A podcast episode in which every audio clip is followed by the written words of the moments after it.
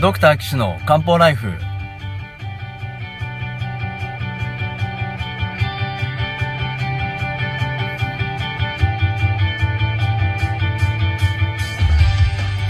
ポッドキャストドクター騎士の漢方ライフは医師である岸大二郎がリスナーの皆様から寄せられた体の悩みを中医学をもとにした漢方薬や鍼灸治療の知識で解決するお手伝いをする番組です。現代医学では改善しない辛い症状や病名はあるけれど治療方法がない疾患。検査はしたけれど異常がない症状に対して現代医学はもちろん漢方や鍼灸の考え方をお伝えしていくことで皆さんの生活を幸せにする岸漢方クリニックがお送りします。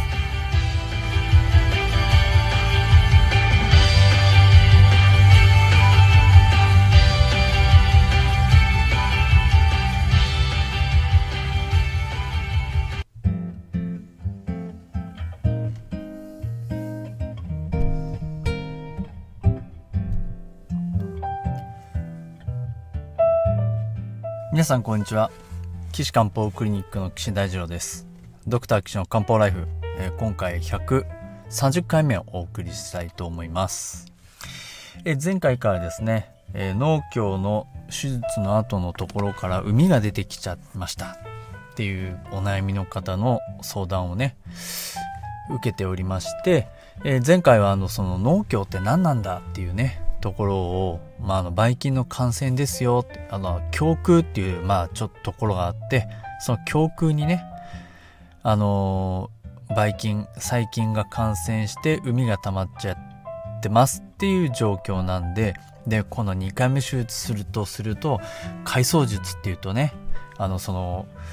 えっと、だから前回で言うとこのポリバケツをガバッと切って穴を開けて、そのポリバケツとビニール袋の間に溜まってる海をこうガーゼに伝わってね毛細管現象でこう外に引き出すっていう治療をしないといけないかもしれないですねなんて話をまあしたのででこの担当の先生がちっちゃい穴からね海がちょこちょこ出てるっていうんであれば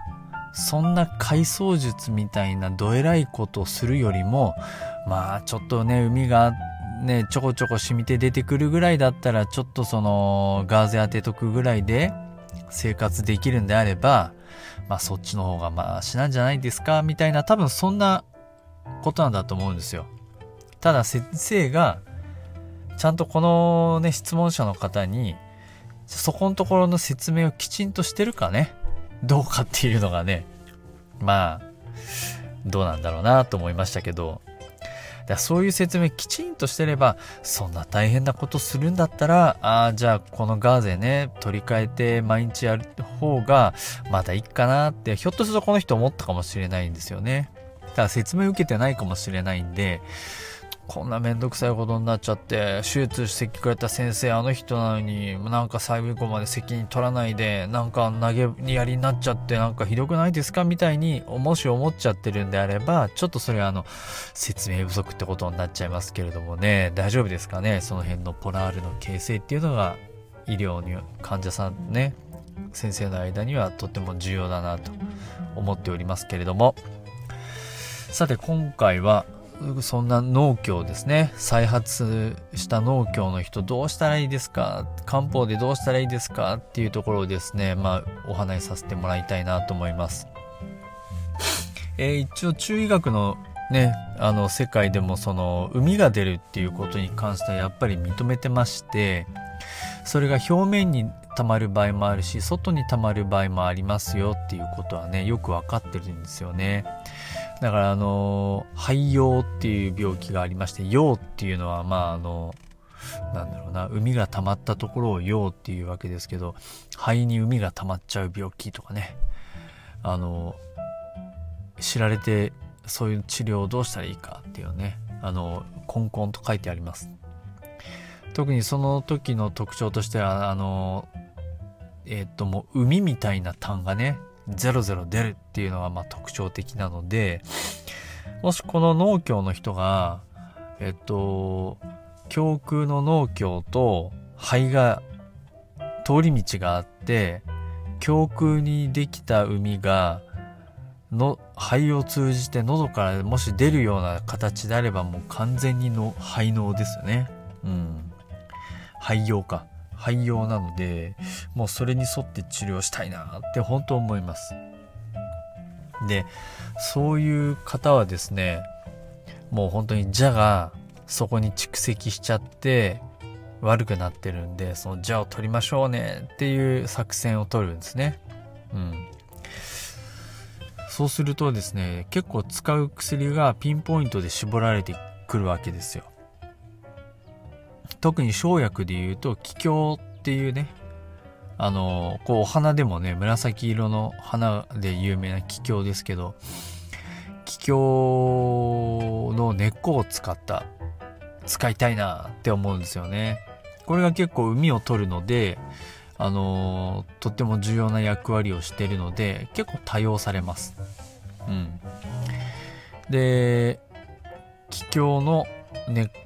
えっと、が入った薬結構いっぱいあって、気境と石膏を使って、あの、炎症を取るなんていうのはね、よくやる手段なんですよね。気境、例えば、葛根糖か気境石膏とかね、詳細孤島か気境石膏とかね、あの、気境って結構ね、猫甘いらしくてですね、うん。あの、飲みやすかったり、あ、まあ、肝臓も甘いか。肝臓も甘いんで飲みやすかったりしますけど、喉の腫れを取ったりとかするね、するのによく使います。で、その気境を結構メインに使った漢方薬で有名なのが、まあ、あの、肺の、どっちだっけな、肺の酸っていうね、薬があるんですよ。うん。で、肺の酸が、あと、出てる方に肺の糖っていうね、薬もあるんですよね。それも両方ともあの海が出たら使いましょうっていう薬なんで江戸時代のあの吉松東道さんっていう有名な先生がですねうん両方一緒にしちゃえってねえっと肺の酸の方がその気境と消去体操肝臓。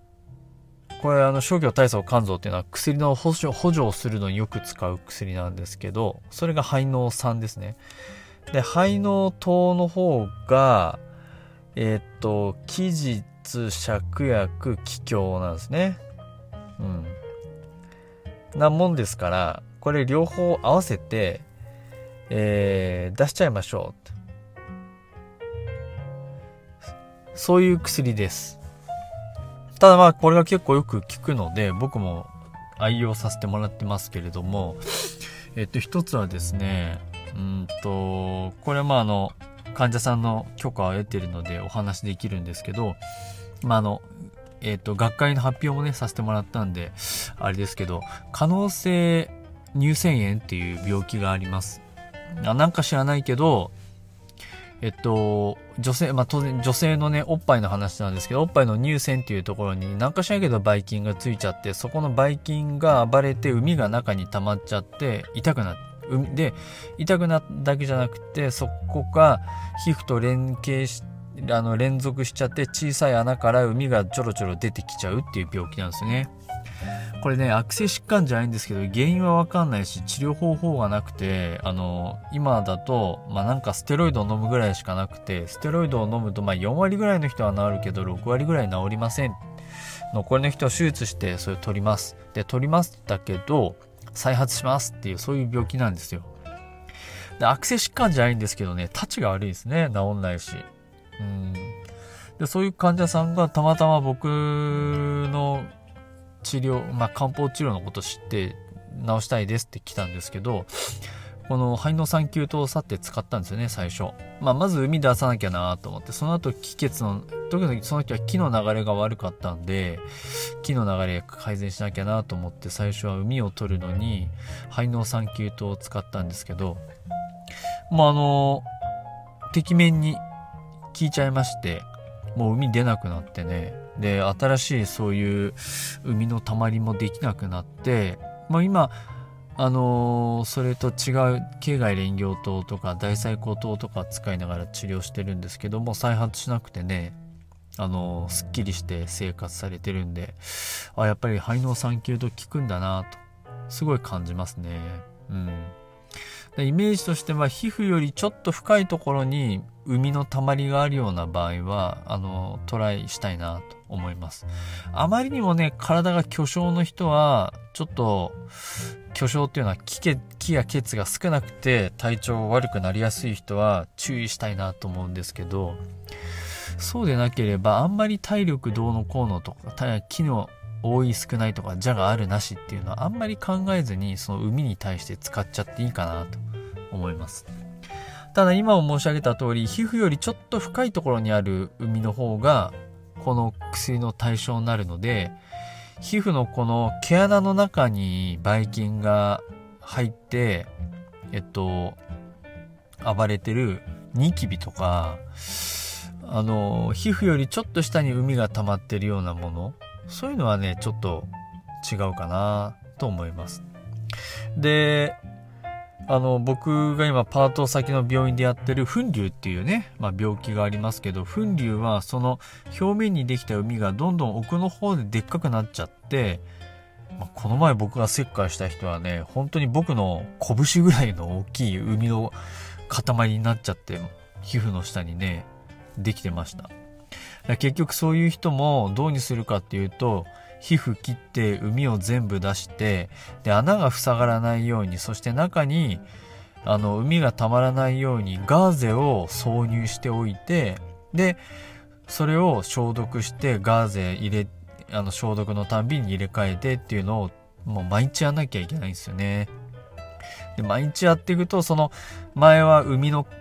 この海が溜まってた水風船みたいだったのがだんだん小さくなって最後その水風船があのなくなって、まあ、ちょっと硬いしこりになっちゃうんですけどその硬いしこりも数年の後にはまああの分かりにくくなりますよっていう形で治っていくんですよね。うんまあ、特にそのばい菌によの抵抗能力が弱い糖尿病の人なんかはね気をつけなきゃいけない病気かなと思いますけれどもまあでもそういう人もですねこの肺の酸球糖を使えばある程度ね良くなるんじゃないかなと思いますから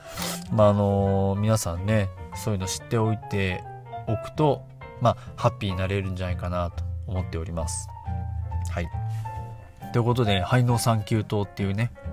津村でしか出してないんでね、そう、使わないといけないんですけど、まあ、皆さんね、あの、よかったら、そういう体の悩みとか質問とかもしあればですね、あの、この漢方ライフまで送ってほしいなと思います。で、岸漢方クリニックのホームページのお問い合わせ欄からですね、お問い合わせいただければ、この番組に取り上げてですね、お話しさせていただきますので、どうぞ皆さんね、体にもし悩みがあって治んないですとか辛いですっていう方はね、あの、どうぞこちらにお便りください。えー、岸漢方クリニックのホームページの URL は、高崎漢方人道